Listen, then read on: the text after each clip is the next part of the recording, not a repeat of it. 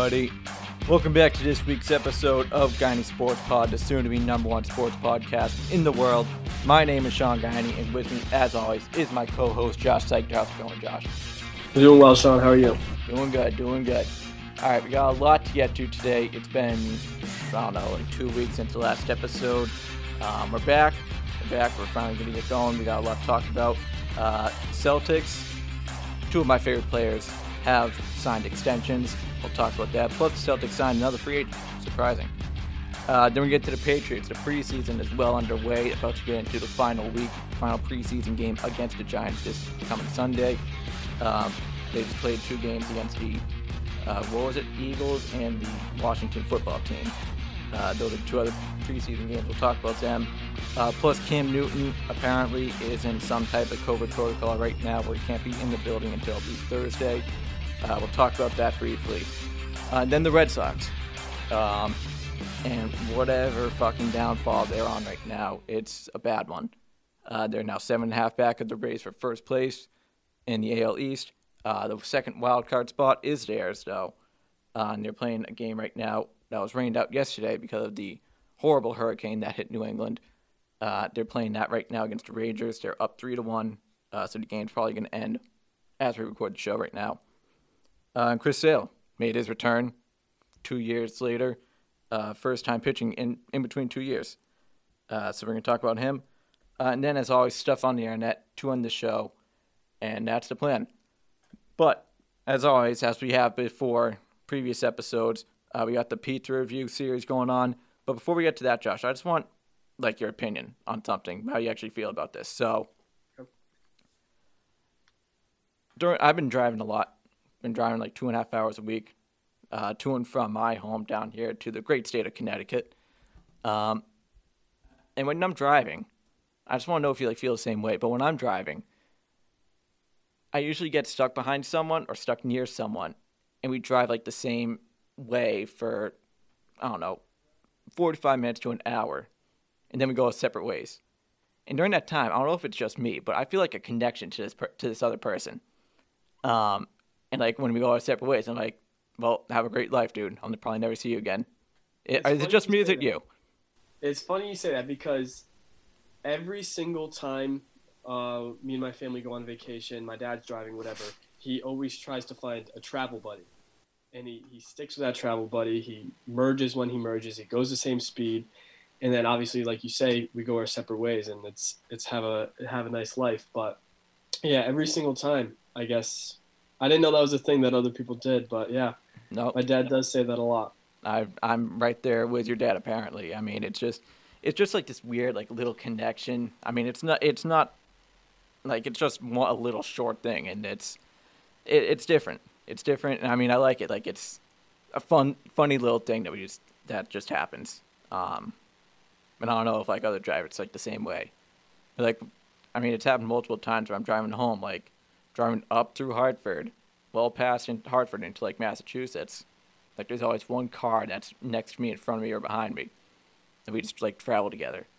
So, yeah, I just want to get like see if it's like not just me, and it's clearly not just me. So that's good to know.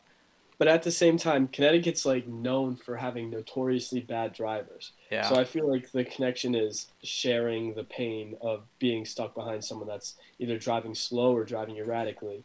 Yeah, one of the first episodes um, a couple weeks ago, I mentioned how Massachusetts drivers are so bad. Now I almost died twice in like five minutes just from driving up there. Uh, and you told me how Connecticut drivers are notoriously bad, and I didn't know that, but it, it's been proven to me in the almost two months I've been down here in this state how bad some of these drivers really are, and it's bad. It's bad, more than worse than I expected. Probably worse than Massachusetts drivers. Yeah. I know that there's a stigma about us, but I guess I did not. I had no idea about Connecticut. No idea. So, yeah, just gonna add that to the negatives about Connecticut on the New England tier list. All right. Um, but one of the good things about Connecticut is you got New Haven Pizza. Uh, I've hit up Bar and Modern since the last episode. Um, I've done Sally's and Frank Pepe. Just a reminder, I gave Frank Pepe four and a half. I gave Sally's a four point three. Um, I'm gonna start with Bar. I did that two weeks ago. Um, it was good. It was good. I don't remember much about it because it's been so long, but I know that it was like a just a simple bar pizza. I finished it all in one night, um, and it was good.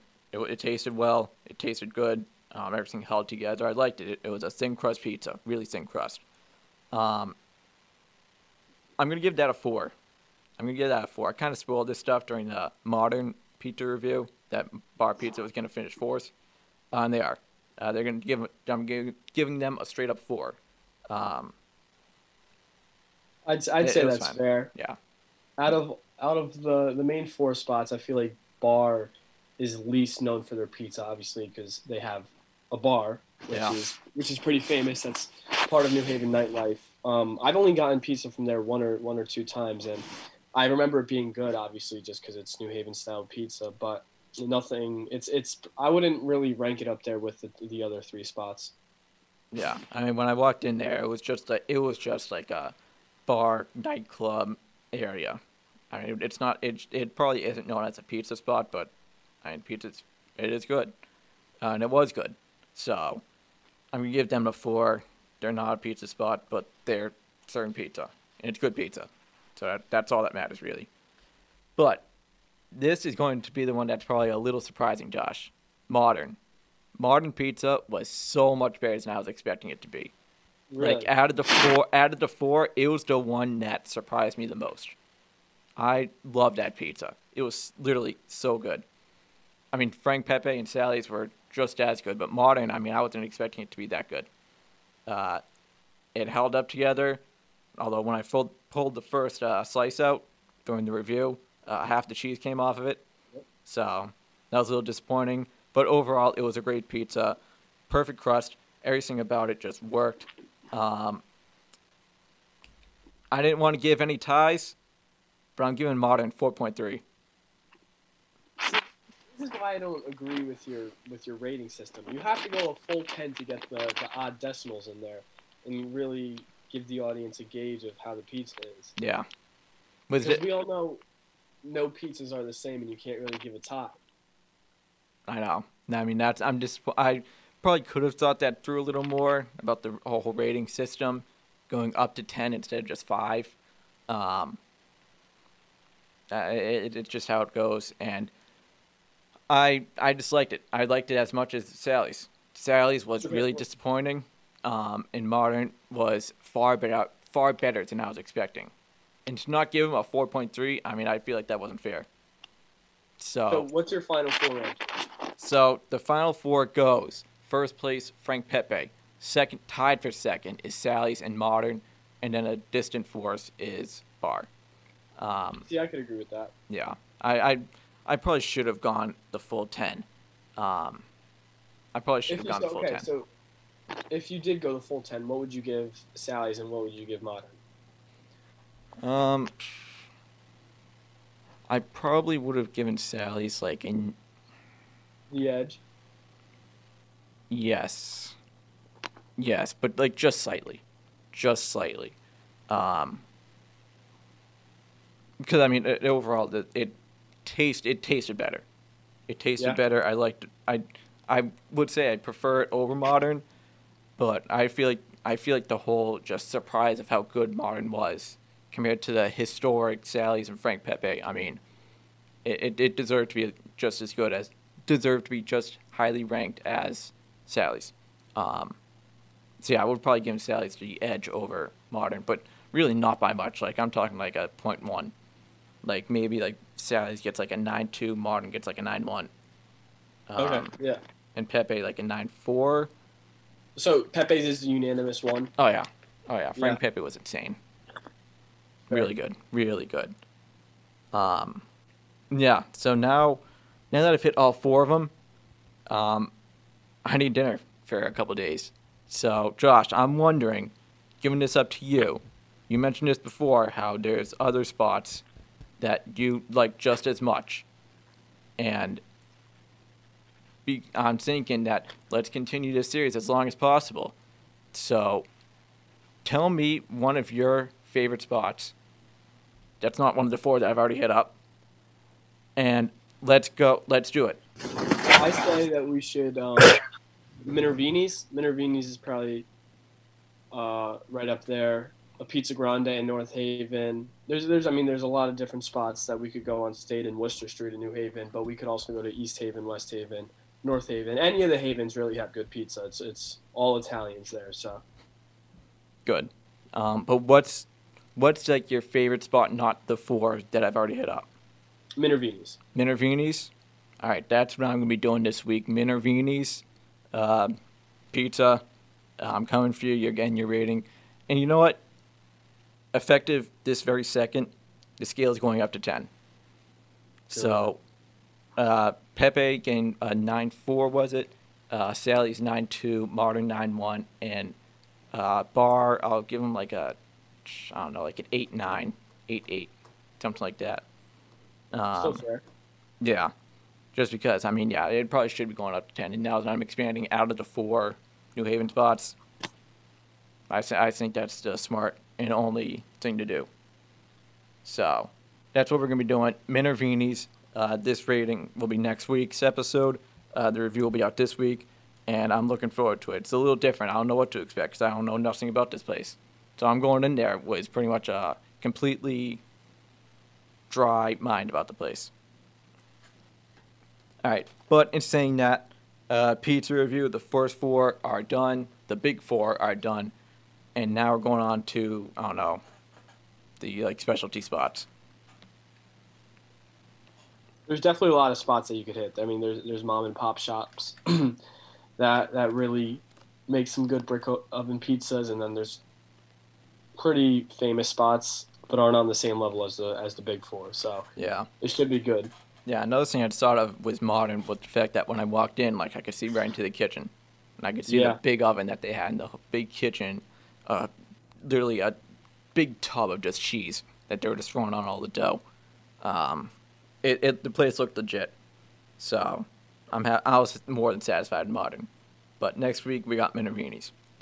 All right, let's get into the sports topics, and I'm going to start off with the Celtics and two of my my two favorite players on the Celtics, Robert Williams, Marcus Smart, both getting contract extensions that they more than deserve. Rob Williams getting a four-year, $54 million deal. Marcus Smart, four years, $77 million. Both of these contracts going into effect after this upcoming season. And I'm, I'm, I'm shocked, first off, with both of them. I really didn't expect them to be given out for Rob and to be that much for Smart. But I mean, either way, they're both deserving of these contract extensions. And I'm also just wondering what really went on behind the scenes with Marcus Smart, especially because we heard how Danny Ainge was, especially when Kemba left. It, we heard how Danny Ainge was, uh, Brad Stevens wasn't treating Marcus Smart like th- the same way as everyone else. Um, and Rob Williams, he's just been injury prone, and for him to get a contract extension this so far already, this at this point in his career, where he hasn't even played a full season's worth of games. I mean, they're, they're, that that's that's a big gamble. That's a big gamble. Uh, but I, should, I just want to start off with Smart first. What's your first thoughts on the extension, Josh? Oh, obviously, I'm happy as a fan and just for Marcus Smart because he, he defines grit. There's really no real definition of grit. You could really just go by examples. But Marcus Smart is, is really a perfect picture of that. He uh, his hustle is unmatched, and he's he's kind of what is he? He's the longest tenured Celtic now. right? Yeah, it's like seven Yeah. years. Um, and obviously, we got him for four more years. And I think he's an integral part of the team. He makes the locker room good. He, he makes the game go round. And, and having him on the team for the next four years is definitely going to be good. Oh yeah, definitely. I mean, he's what two-time first team All Defense. Um, the, the guy's an absolute stud. Like he is the third best player on the team for a reason. It's just uh, overall hustle and uh, emotion. He's an emotional player, and it's it's helpful. It really benefits the Celtics. He's a key piece to any championship team. Um, and so, I mean, yeah, he absolutely deserved his contract. And we heard there was rumblings that he could be like traded this offseason. And now that he's signed the deal, he he can't be traded for I think like a span of 60 days after the extension. uh, was signed. Um, so I mean, he's not going anywhere at least this season. I don't Uh, think He might not even miss 60 days. That did, that probably wasn't and will from with Brad Stevens and Marcus Smart were true because just a few months ago, when everything with Kemba was going on, everybody was saying that in practice Brad favored Marcus Smart over Kemba, and then obviously the report, reports just came out a few weeks ago that it was kind of the other way around. So when it's like that, you really don't know what to believe, and I'm not going to believe that there was any ill will between the two. Obviously, because he's the one that's still on the team and the one that just got re-signed. Yeah. Um, but overall, I mean, he's just a absolute great player. The guy holds the Celtics together. He's the he's like a mold. He just holds He's them together. guy. The glue, yeah, he's the glue that holds it together. Um, great guy, great veteran leader. Uh, looking forward to the day that he gets his first ring with the Celtics. Uh, and what this year. this year? Let's go for it. I'll jump on that. I was so down. I'm so I was so down the Celtics last season. I mean, let's jump. Let's start being positive uh, with them. Uh, two months before the season starts. I'm down to do that. Uh, but another guy who's going to get his first ring in a matter of months with the Celtics is Robert Williams, and he gets a four-year, $54 million extension. Uh, the guy's barely played a full season of games, but he's playing like an absolute stud. This guy is deserving of a contract. It was probably smart on the Celtics' behalf to get this contract done, because that way, if he blows, if this season he just blows up and becomes like a top ten center in the league, I mean, you got him at cheap money already. So it was probably smart on the Celtics side to do that. But then again, if I'm Robert Williams, I'm also happy with this contract because now you're getting money that you more than wholeheartedly deserve. I mean, he was already uh, making decent money on the rookie contract, which was like a total of nine million. He's entering the final year of that. Then afterwards, his pay is getting bumped up a good couple million dollars uh, to the span of earning seventy-seven, uh, fifty-four million dollars over a four-year uh, deal. Um, he's he's turn he's going to turn out to be something good. If the injuries, that's the one downside with the contract is the injury proneness. Was Robert Williams? Guys always hurt. Um, so that that could be something that if the contract this was something that I was thinking about when I first heard about it. Um, if he does happen to like not live up to the contract, I mean, it's not that big of a deal that it wouldn't hurt to try to trade him. And if you when you do try to trade him, you could probably get another TPE out of that. And apparently TPEs are apparently becoming a big thing now with the Celtics. After I've never heard them before, now all of a sudden we got one from Fournier. Uh, that deal was reworked to get a TPE out of that. Uh, Kemba, and then the Gordon Hayward TPE. Like we got three TPEs in a matter of months when I had never heard of a TPE before. Um, and this could be another case where if the, he doesn't live up to the contract, he could end up being traded for a TPE, which would work. Which is something I'm not. I would I would be fine with if he doesn't pan out well. But I mean, right now this is a great contract, uh, and I'm more than happy to see Rob here for the next four years.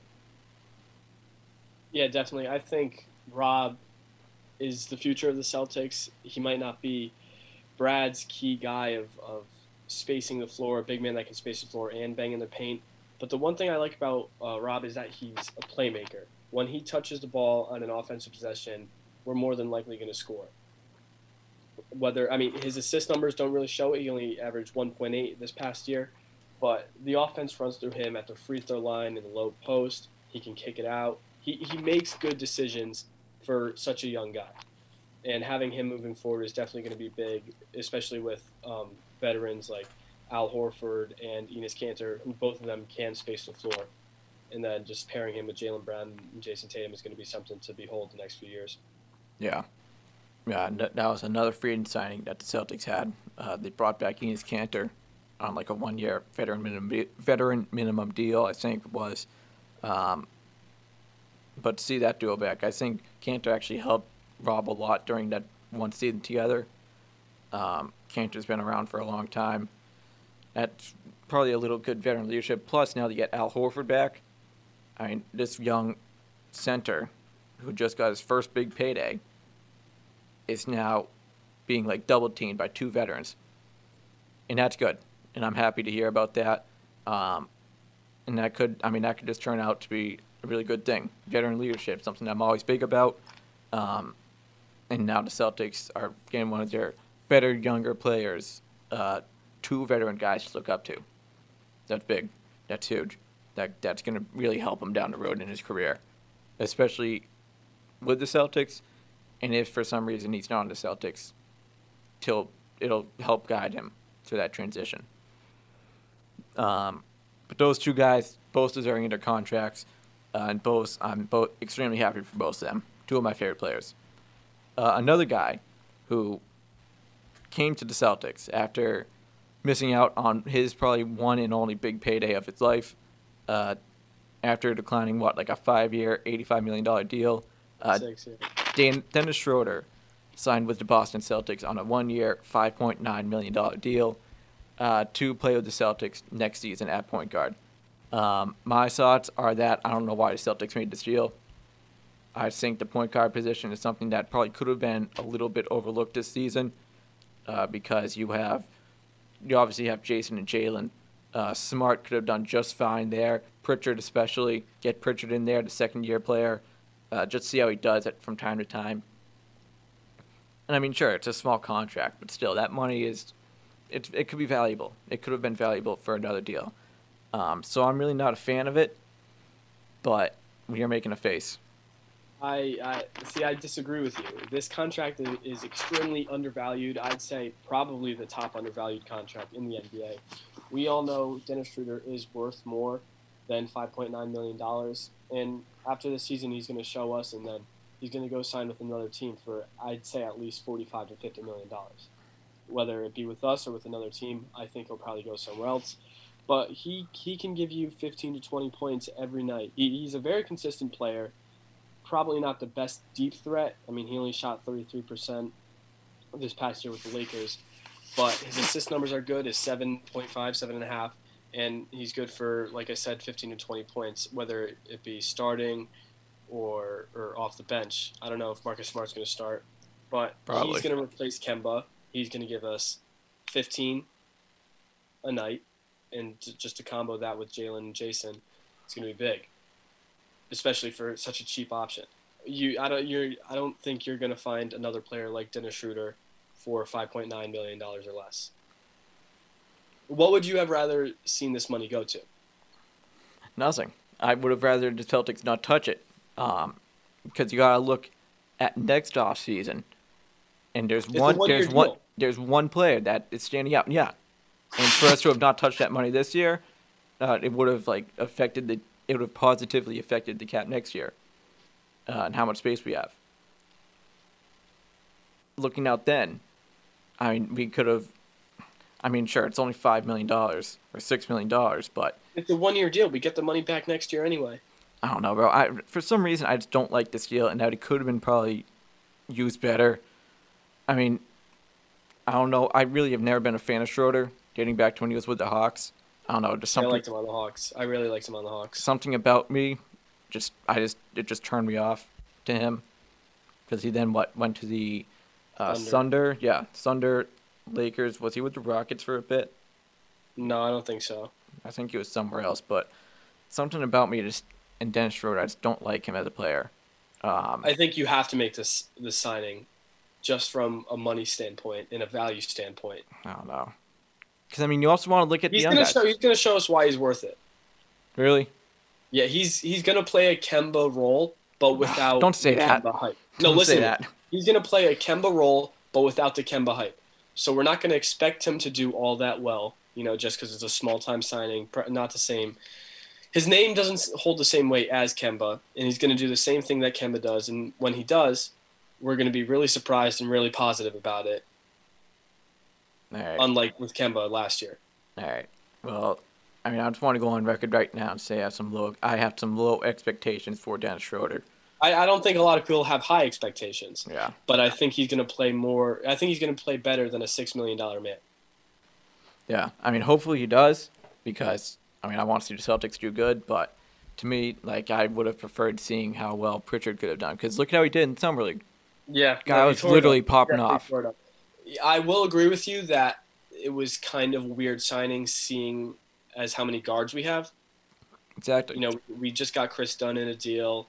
Uh, Marcus Smart just got re-signed. Payton Pritchard. We have a lot of guys that can that can play whether play guard, whether it be shooting guard or point guard, and just handling the ball. Yeah. So, but I think he's like I said, you have to make this deal. He's a bigger name and he's a better player than all those guys. Yeah, it would have been nice to see Payton Pritchard take on a larger role, but if you can get veteran leadership and a good player at, at such a small price, you got to take it. Yeah. But I mean, again, like with Pritchard, even if he doesn't do that well, like you can share that position. Was I don't know Kris Dunn, um, maybe sometimes Aaron Nesmith. It, it it depends, but the whole the whole the handful of guards that we have, I mean, it just didn't really make any sense to add to that list. So it, it's just a maybe I'm just confused by the deal. That's why I don't like it. But no, know, I'm kind of right there with you. It could. I'm, I'm, definitely right there with you. We have we definitely have a lot of guards, and there's going to be uh, a cut down on minutes for, for some of the young guys like Pritchard, which kind of sucks because I think he could be a, a, good player for us down the road. But exactly, the the Schroeder deal is only one year. I don't think he'll be back next year, so we'll see. Well, hopefully he's not back because we got to think about yeah another no, guard, an, another it, guard out in the. There comes league. to a point.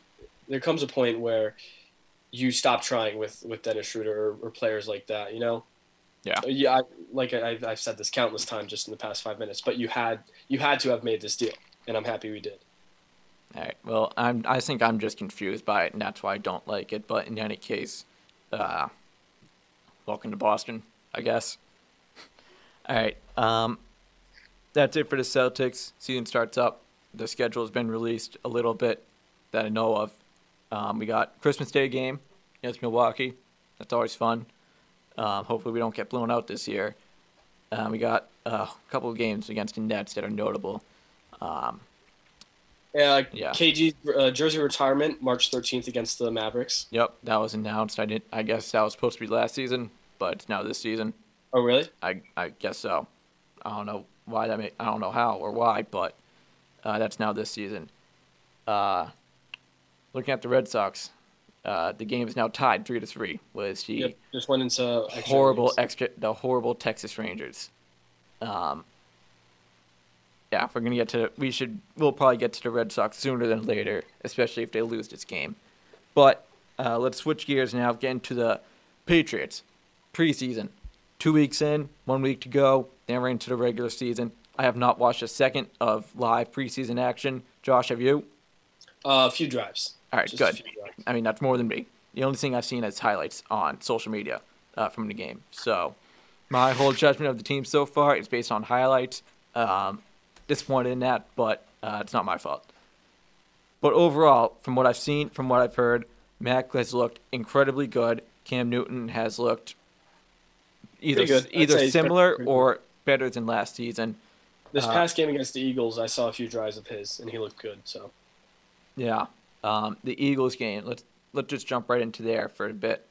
Um, looking at the stat sheet, we got Mac Jones going 13 for 19, 146 yards. J.J. Taylor, he had a good game, 12 carries, 96 yard, 93 yards, and a touchdown.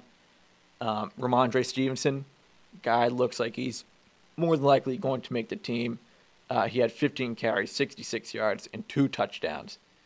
Um, I want to I want to talk a little bit though about the running back room for just a bit, uh, because I mean we have a lot.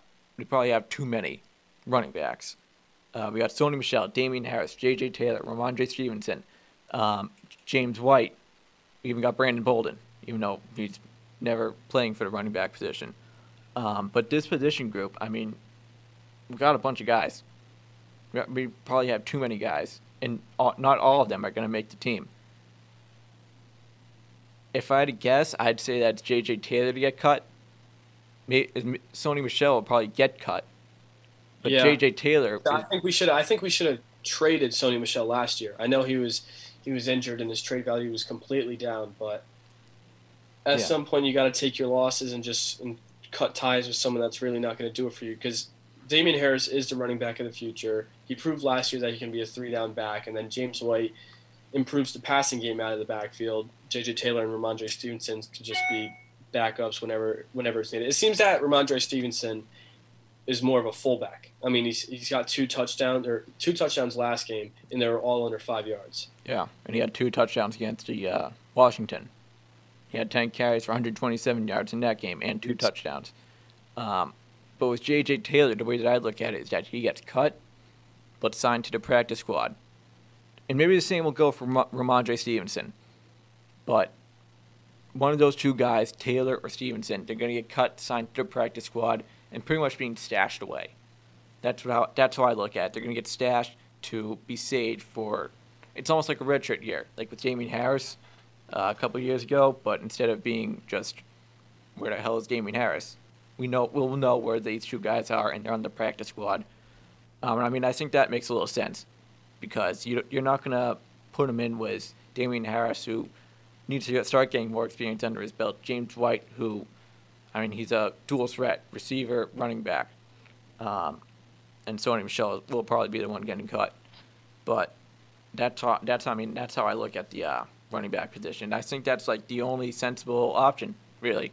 Like you gotta you gotta you're gonna cut down that position group, and it's gonna be ma- you're gonna be making moves that are gonna be tough.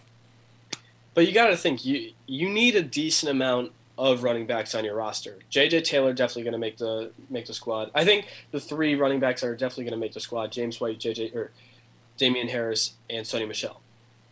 Yeah, that's completely agreeable, right? Oh yeah. But I feel like you have to have at least five running backs total. That's... Four on the three on the sideline, four on the sideline, however many you run, run on the field. You should have at least five running backs on the field, sideline, whatever because you need backups. You need there's a lot of guys that go into different schemes, and I feel like every single one of these guys has a different aspect that they can bring to the game. James White is passing. J.J. Taylor is kind of shifty, fast guy, and Damien Harris is just your uh, every down, three down back. And that's what Sony Michel was. And that's why I think we should move him instead of these younger guys. Yeah, that makes sense. But I mean, with me, like, I look at it, it's like not having five. Five to me is too much. And I know it's not a big difference, but I'd say more of like four. You want to keep four on your roster. Um, because I mean, when you look at the running back group nowadays, the fullback position is pretty much being killed off. The Patriots like one of the last teams to be using a fullback, uh, and more than likely that's like Brandon Bolden was. Um, fuck, what was his name? He like just retired like two years ago. What was his name? Come on, Josh, you gotta help me. He was like no, no, he was named. He was a good name player, a fullback. LeGarrette Blount. no, not Blount. You like almost never seen him. He had like the uh, shoulder pads for like the neck area, like it was pushed up. Jesus Christ, I'm not gonna remember his name, and I should. Um. Right. Regardless, but I did yeah. see some. There was a Bills player. He had five rushes three yards and two touchdowns in the preseason game. So, hmm. fullbacks might be making a comeback. You know, it might, never know. It might be like the tight end position. We all thought that position was dying. And then guys with swag, Travis Kelce, Darren Waller, George Kittle, they reinvigorated the position, and now it's probably one of the most important spots in, in the NFL. Yeah.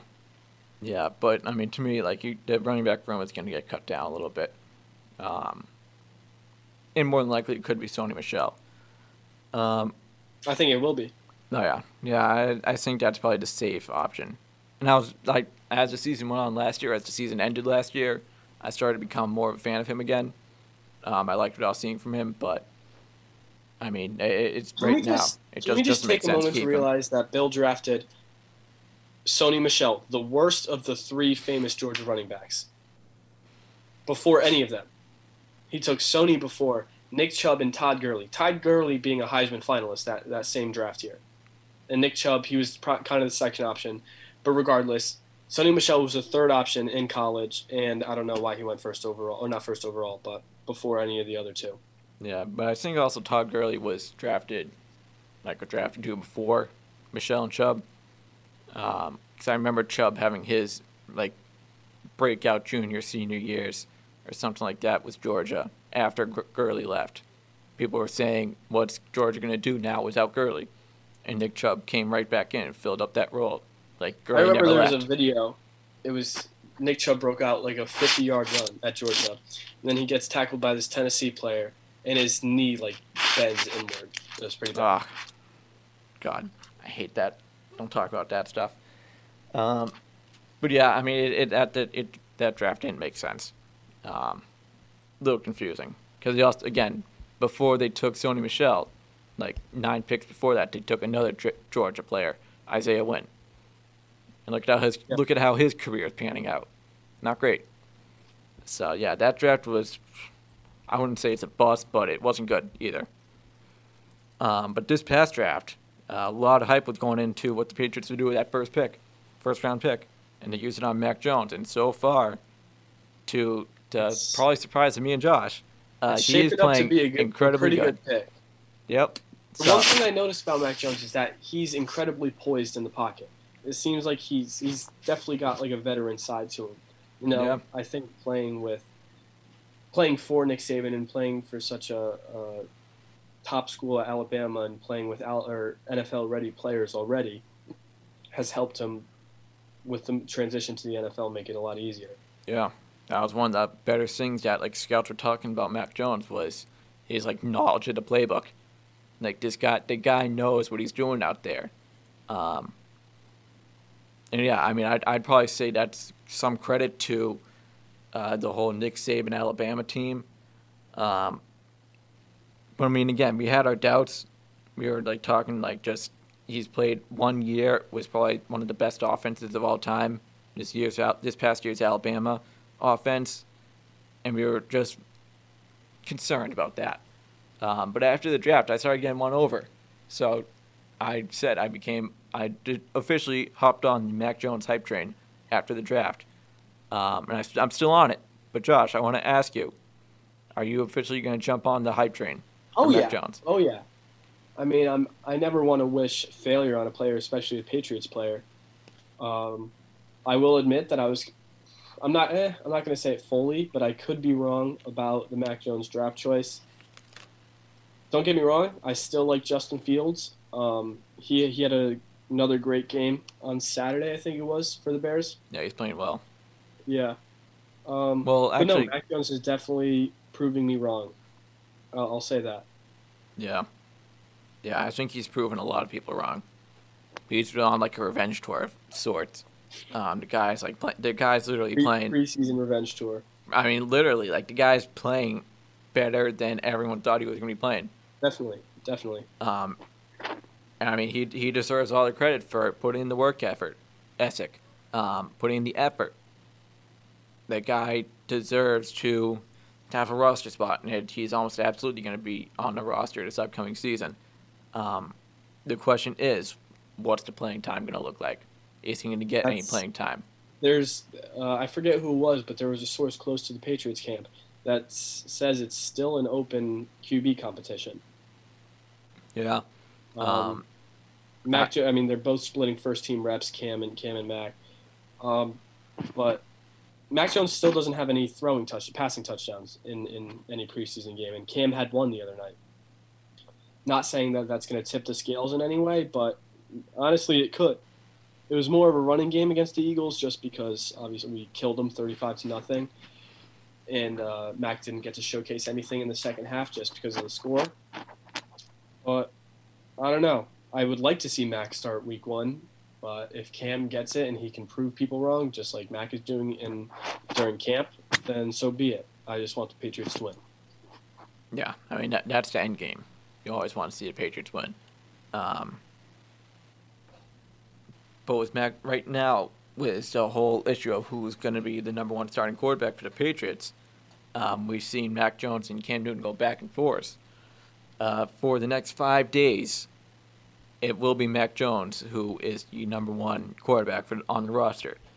Uh, the story goes for his Cam is that he left the New England region to go to get some type of medical treatment, assessment, uh, whatever it was, um, and he apparently broke the rules uh, when it comes to doing that. Um, you can't like leave um, to go get like medical attention outside of your team because it breaks the COVID protocol rules. Uh, so he thought he he thought he did the right thing by going to get another uh, COVID test like on his own, not like a team mandated one because he's apparently not vaccinated. Um, and that just added insult to injury, and now he is going to be out for a number of days.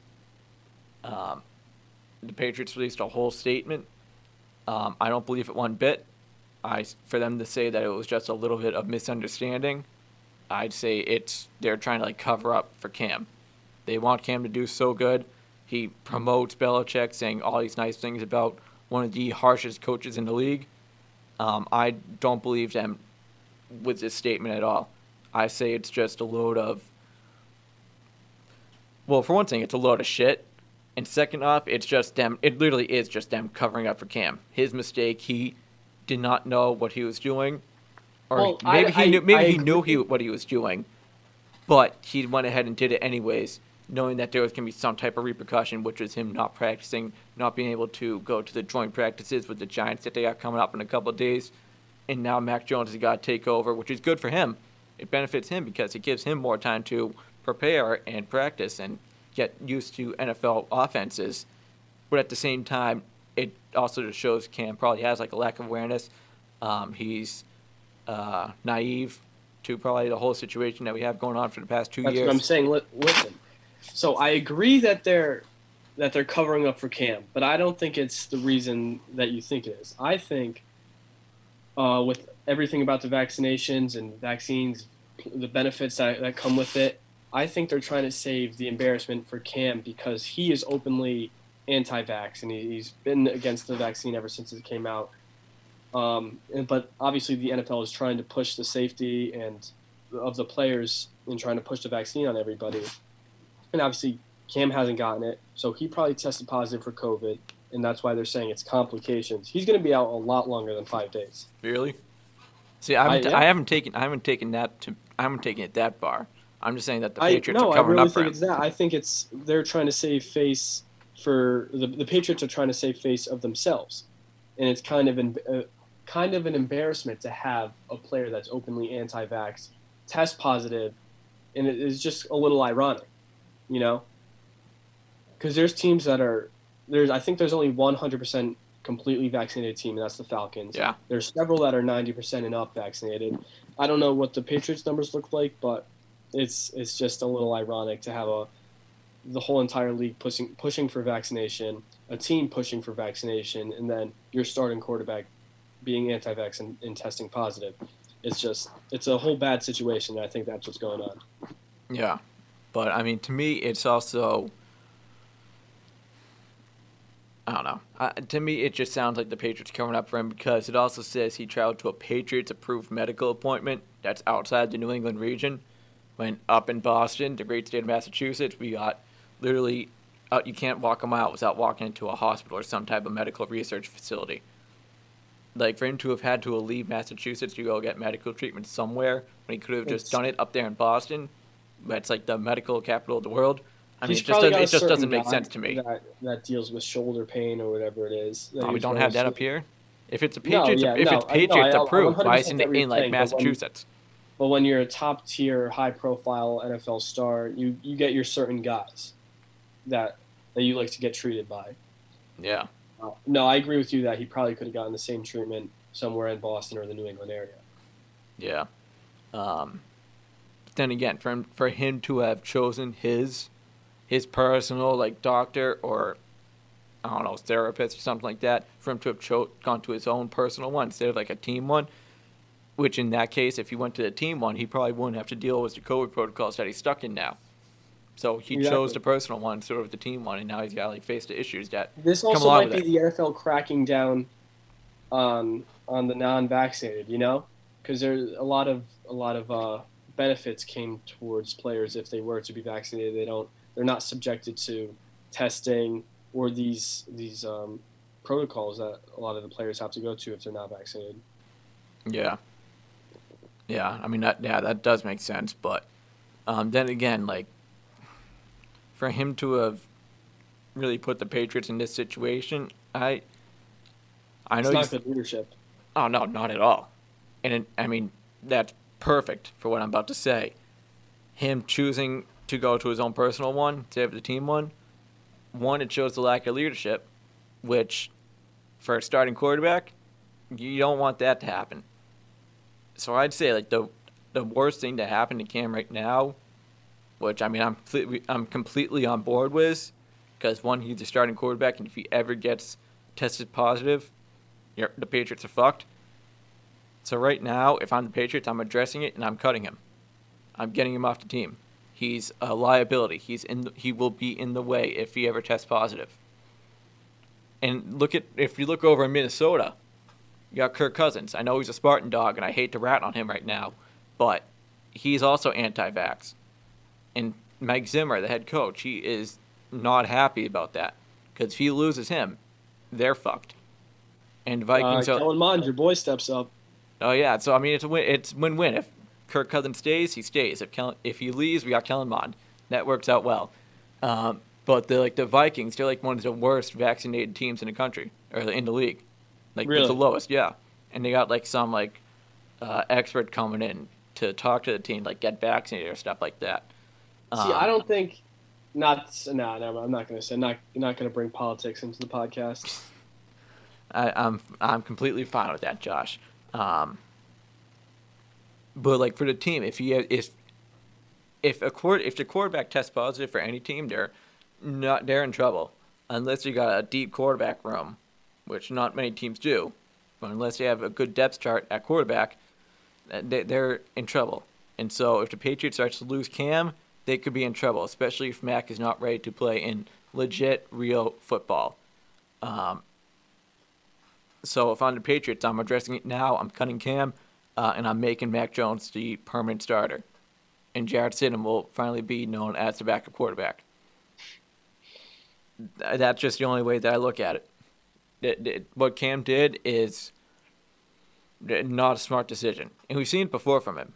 Like last year, we saw yeah. him going out with to dinner with like Gilmore uh, during the pandemic, and like not long later, somebody one of them tested positive. I forget who. It was Cam.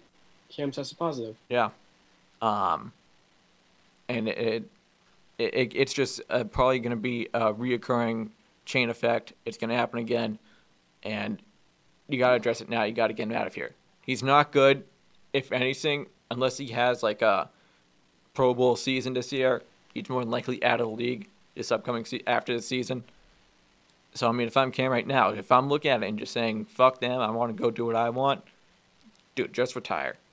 Nobody, right. nobody wants you. Nobody likes you except for like the media and other players because you're Cam Newton and you're like the popular kid. You used to be a star. You used to be an NFL MVP. It's a it's a long fall from grace. Yeah. So if I'm Cam, and I'm saying fuck the Patriots, I'm gonna go do what I want. Like, dude, just retire, or cut him. Patriots need to cut him. They have to.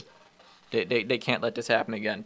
And I wouldn't be surprised if it does happen again later in the season when they're it going will. into a game. I, am willing to put put money that it will happen again. Yeah, and who knows? Maybe gambling. Well, maybe gambling will finally be legal in Connecticut when that time comes, and you can actually bet on that to happen because it will happen again. So there's that. There's that little rant for today. Uh, but yeah, overall, Patriots have looked good. Uh, one last thing, I guess, before we get into the Red Sox, uh, free agents. Some of the free agents that the Patriots have picked up, um, outside of like the tight ends, and probably uh, Nelson Aguilar and Kendrick Bourne, um, and Matt Judon. Matt Judon, especially, uh, everyone else has struggled. In fact, most of the offense has struggled. Jakobi Meyers looks like your number one wide receiver again, and that's not good because you you gave Nelson Aguilar and Kendrick Bourne all these millions of dollars, and they're probably neither of them are going to be the number one. It's going to be the same uh, wide receiver from last year, Jakobi. Well, I don't Meyers. think they're getting many reps. Nelson Agholor, Kendrick Bourne, Hunter Henry's hurt. Jonnu Smith is hurt, right? Isn't he? Yeah, Henry is. Henry is. I know that. All right, but yeah, I don't think they're getting a lot of preseason reps. Um, I'm just taking a look right now. They definitely didn't play in the in the Eagles game. I, I, I don't know if they played in the Bourne, game against Washington. But Bourne played. I know that. Did he? I don't think Agholor did, just because he's kind of a seasoned vet. I mean, you still want to see. I still want to see him play. Like you got to give him that time. With, uh, uh, just talking about the wide receiver room, since we're on the subject, N'Keal Harry. What's he out? Four to five weeks, I said, for uh, his shoulder. Yeah. Mac Jones, dime right in the breadbasket. N'Keal Harry dives for no reason, lands on his shoulder wrong way, and drops it. Most important uh, thing right there. He drops the ball. That would have put us on the five yard line. Mac Jones probably would have gotten another touchdown right there, or his first passing touchdown right there. But instead, we have N'Keal Harry with more injuries and more disappointment. Yeah. Yeah, he's yeah. Uh, good thing is that the only thing he needs is like rest. Um, that's all. He doesn't need like surgery or anything, so that's good. But obviously, that's a little, a little bit disappointing. And yeah, Nelson Aguilar hasn't played at all. Maybe he has, but there's no stats uh, associated to him in these two preseason games. Um, He's got one catch for 19 yards against the Eagles. I don't know how he did against the football really? team, but I don't. I don't see anything for Aguilar. Agholor. Oh, I was talking about Harry. Harry? Oh no, I was talking about Nelson, Agholor. Yeah, no, I don't think. I don't think he played. Bro, I, I, why is he not? Why is he not playing? He should by now. Because he's a seasoned vet. That doesn't mean anything. I, you got to get everyone out there for at least a couple reps and a little bit of target practice, and that's not happening with Agholor. What's up with that? I want to see this guy. I want to see how he does. Does he, is he have butter hands again, or is he going to oh. catch balls?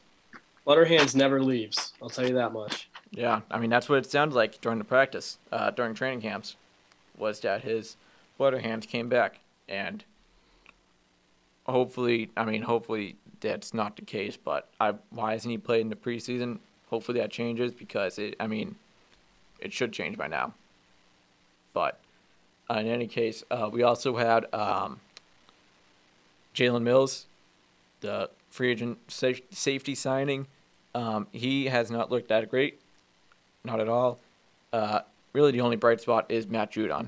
He looks like a good uh, stud who's going to be here for a couple years and lead the offensive line um, for however long he's here. Because uh, he, he looks like the one bright spot right now. Kendrick Bourne looks like a little bit of an issue. I was not a fan of the signing. I felt like that was a little too much money for a guy I'd never heard of before. Um, and I, maybe the stats are starting to back me up on that.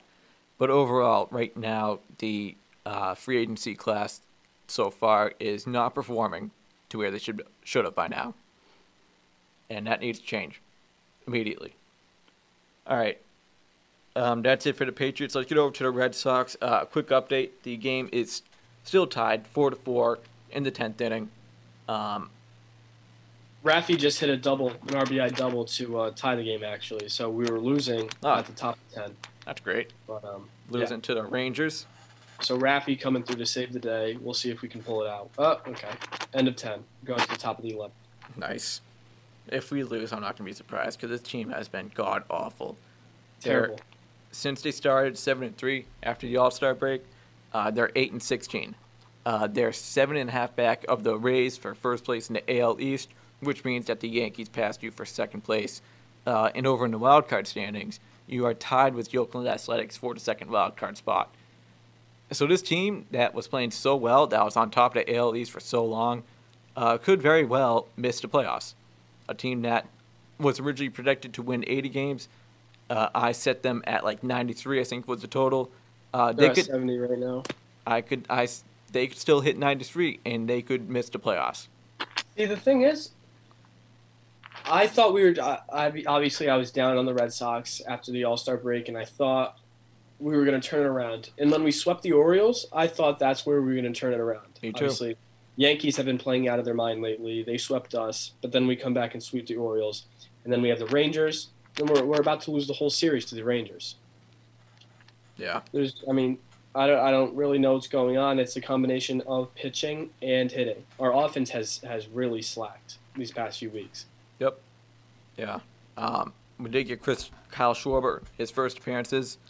Um, he's been he's gone six for sixteen since he started. Uh, like three or four doubles. Yeah, uh, he's been playing out of his mind, honestly. Yeah, I don't know what I don't know what his stats are like today. Um, I don't know if he's playing or not, but uh, I mean, what I do know is that the only thing that I can see with him right now is offense is still there. He's still producing at the plate. Um, defensively, how is he doing at first base? I don't know. I haven't been able to really watch any of the games. Yeah, same um, here. I mean, I ha- I've been able to watch like a couple minutes of a few games, uh, but the Wi-Fi then it just craps out, um, so I just can't anymore. But offensively, yeah, they they have their issues. A bunch of guys are just struggling.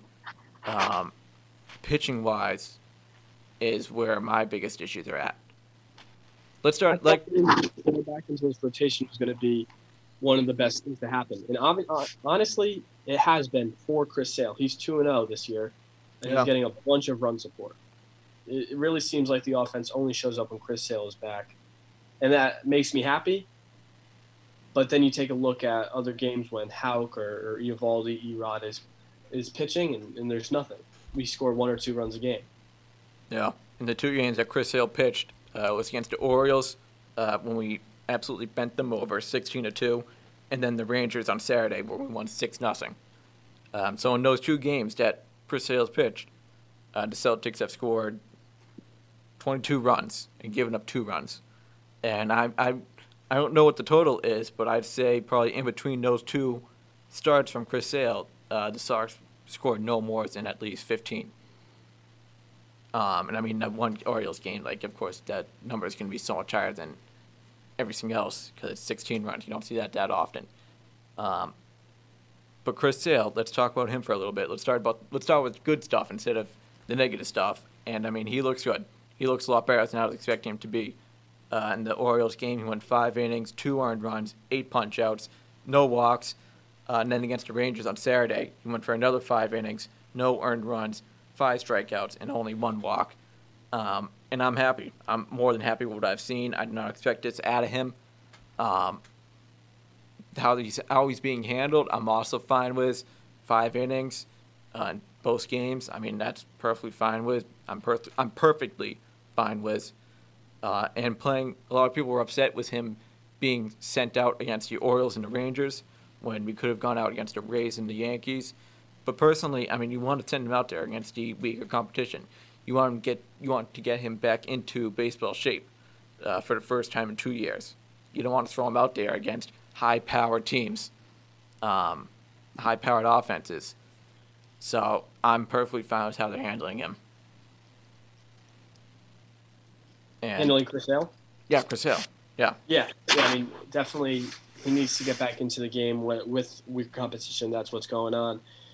But I I don't know what our upcoming schedule looks like. Uh, I assume it's got to be someone in the division soon enough.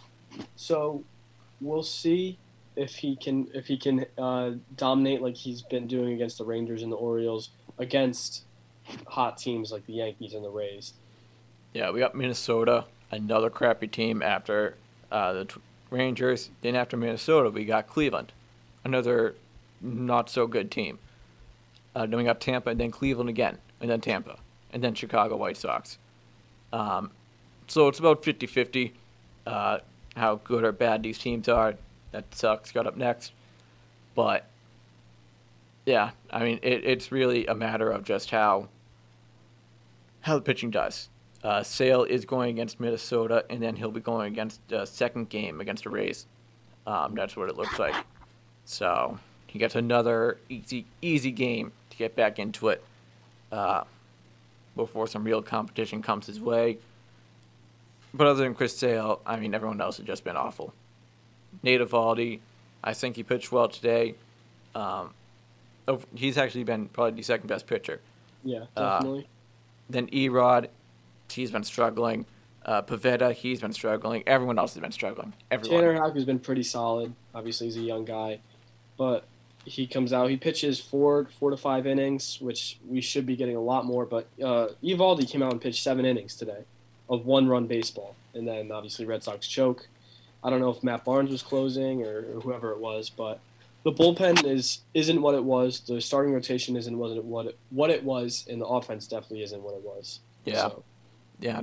I mean, sticking with like the pitching, like you should be getting more than four or five innings out of your starting pitchers. Oh, yeah. On a nightly basis, it should be six or seven, maybe sometimes five. Uh, but with how the Sox have been going, it's almost never six or seven. It's always four or five. Then we got to go to the bullpen and deplete them even more. Uh, so the fact that Nate Eovaldi won seven strong innings today and then bull, the bullpen blew it up, really not at all surprised that that happened. Um, and it's just it, it, it needs to change. It, it's one of the many things that this team is doing wrong. Um, and they got they I mean now the trading deadline's passed, you didn't go after any pitchers except for two not so great bullpen guys uh, and a first baseman who does not play first base. I mean, that trade deadline, I'm saying right now, was probably a little bit of a failure. The only bright spot was Kyle Schwarber. Uh, and that really, it really was like that's the only trade that you made was for Kyle Schwarber. You didn't do anything else. You probably worsened your bullpen a little bit by adding two bad guys to the lineup. And when the playoffs come around, if the Sox somehow make it in, which right now is not that good of a outlook, I'd say. Um, yeah, I'm concerned. I've got my concerns.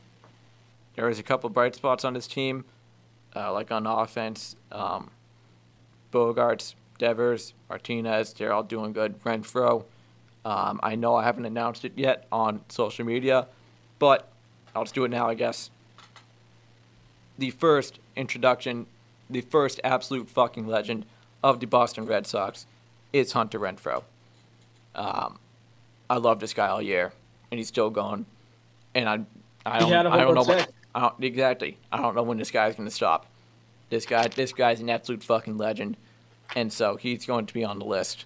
Uh, he was probably going to be on the list like two weeks ago when I first announced it, but he is now officially on the list, um, and I'll make that official when I, hopefully at some point, uh, post a list on uh, the Instagram, which you can follow. Links are always in the description of the show. So go hit those up Twitter, Instagram, uh, and the YouTube channel, which I mean, I don't know what I'm going to do with that.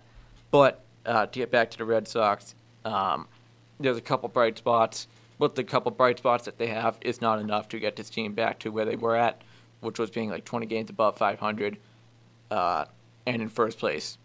And right now, you need to do a lot more to get back up to that spot.